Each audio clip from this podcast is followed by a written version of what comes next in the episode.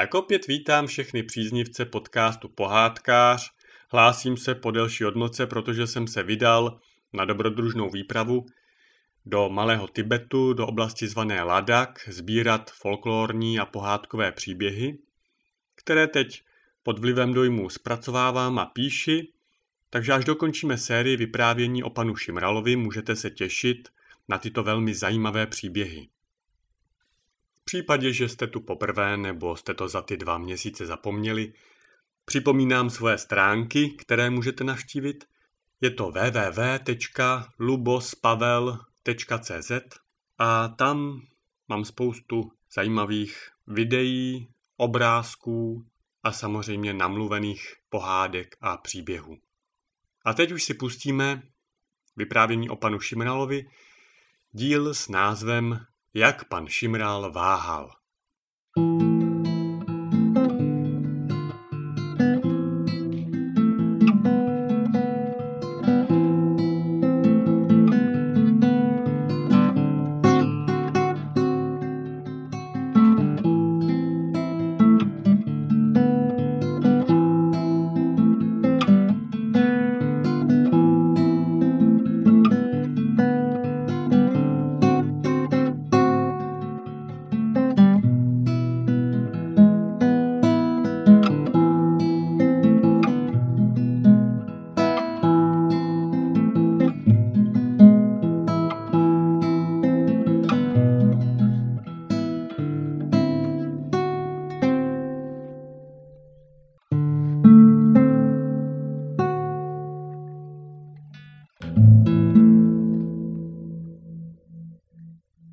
Jak pan Šimral váhal.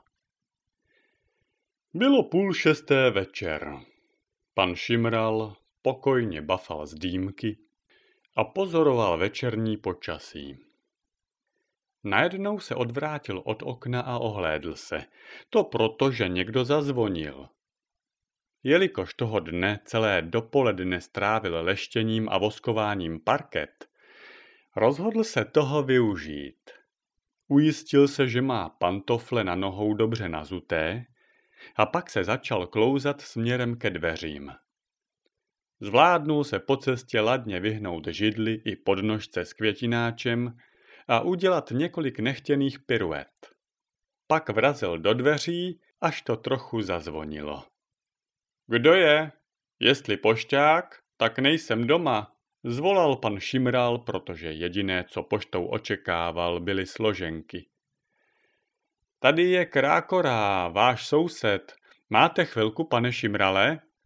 No to je otázka, jestli mám chvilku, volal zase přes dveře pan Šimral. Já mám chvilek, že nevím, co s nimi. Vždyť já, pane, už jsem v důchodu. Byl jste někdy v důchodu, pane Krákoro? Jestli já byl v důchodu? To si pište, pane. Já vím o důchodech všechno, ale tenkrát, když já šel do důchodu, to bylo v 95. tak to ještě nebylo tak jako dnes, pane. Vy vůbec nevíte, jaké máte štěstí, že jste šel až teď. Vy vůbec nevíte, jak se máte. Já že nevím, jak se mám?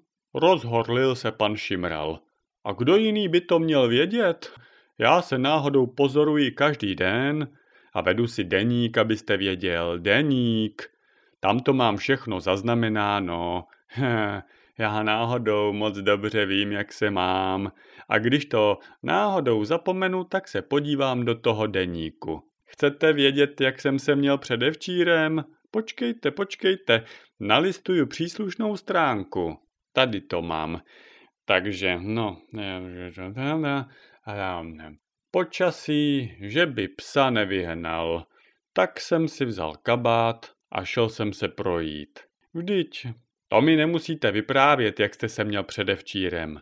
To já nechci vědět.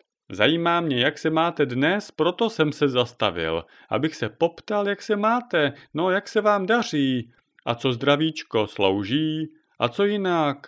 No a tak.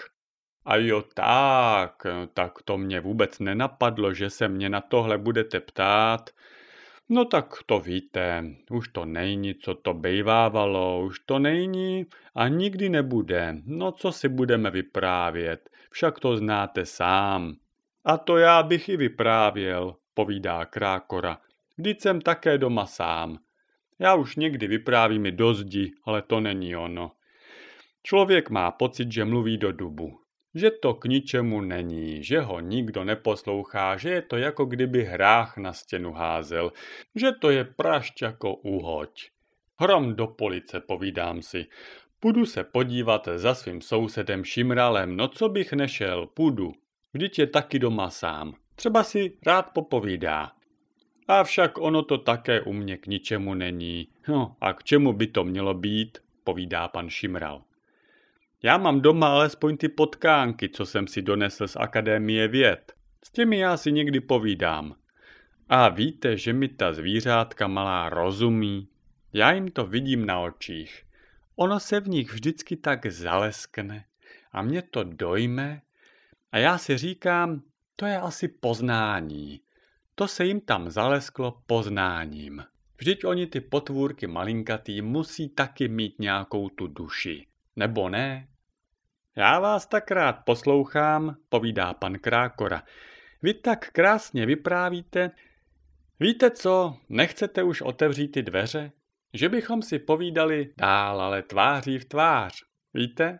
Ono je potom člověku tak nějak příjemnějc. No a tak tedy pan Šimral otevřel dveře.